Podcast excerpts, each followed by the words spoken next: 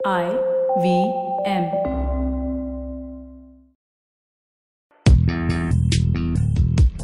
पैसा वैसा विद अनुपम गुप्ता में आपका स्वागत है। ये वो शो है जहाँ आपको पैसों की दुनिया से जुड़े सवालों का हल मिलेगा। कहाँ पैसे बचाएँ, कहाँ लगाएँ, कहाँ कमाएँ, बस सवाल पूछिए और जवाब पाइए। अनुपम ये रहा आपके लिए सवाल। हेलो अनुपम।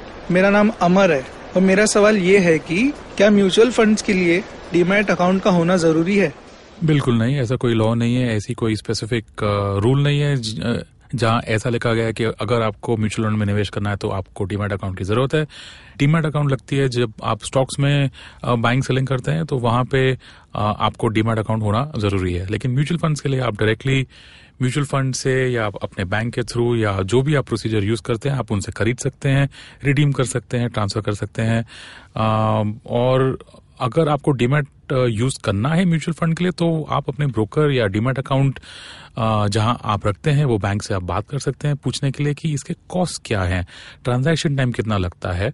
और वो हिसाब से अगर आपको लगता है कि आपको डीमैट यूज़ करना है म्यूचुअल फंड के लिए तो आप कर सकते हैं। ज़रूरी तो नहीं है। एक बेनिफिट ये है कि जब आप डीमैट अकाउंट म्यूचुअल फंड के लिए यूज़ करते हैं तो आपका जो टोटल इन्वेस्टमेंट्स हो, होते हैं म्यूचुअल फंड में स्टॉक्स में बॉन्ड्स में जो भी है वो एक जगह आ जाते हैं आपको एक जगह रिफ्लेक्ट होते हैं, लेकिन बैंक्स और फाइनेंशियल एडवाइजर्स वैसे भी ये आपके पोर्टफोलियो की पूरी समरी तो वैसे भी देते हैं। तो ऐसी कोई ज़रूरत नहीं है, ऐसा कुछ कंपलसरी नहीं है कि म्यूचुअल फंड में निवेश करने के लिए आपको डिमांड चाहिए। पैसा वैसा सुनने के लिए शुक्रिया। अगर आप इन्वेस्टमेंट से जुड़ी कोई भी जानकारी या सवाल पूछना चाहते हैं तो आप हमें ट्वीट कर सकते हैं।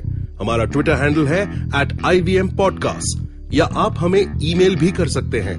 पैसा वैसा एट इंडसवॉक्स डॉट कॉम पर।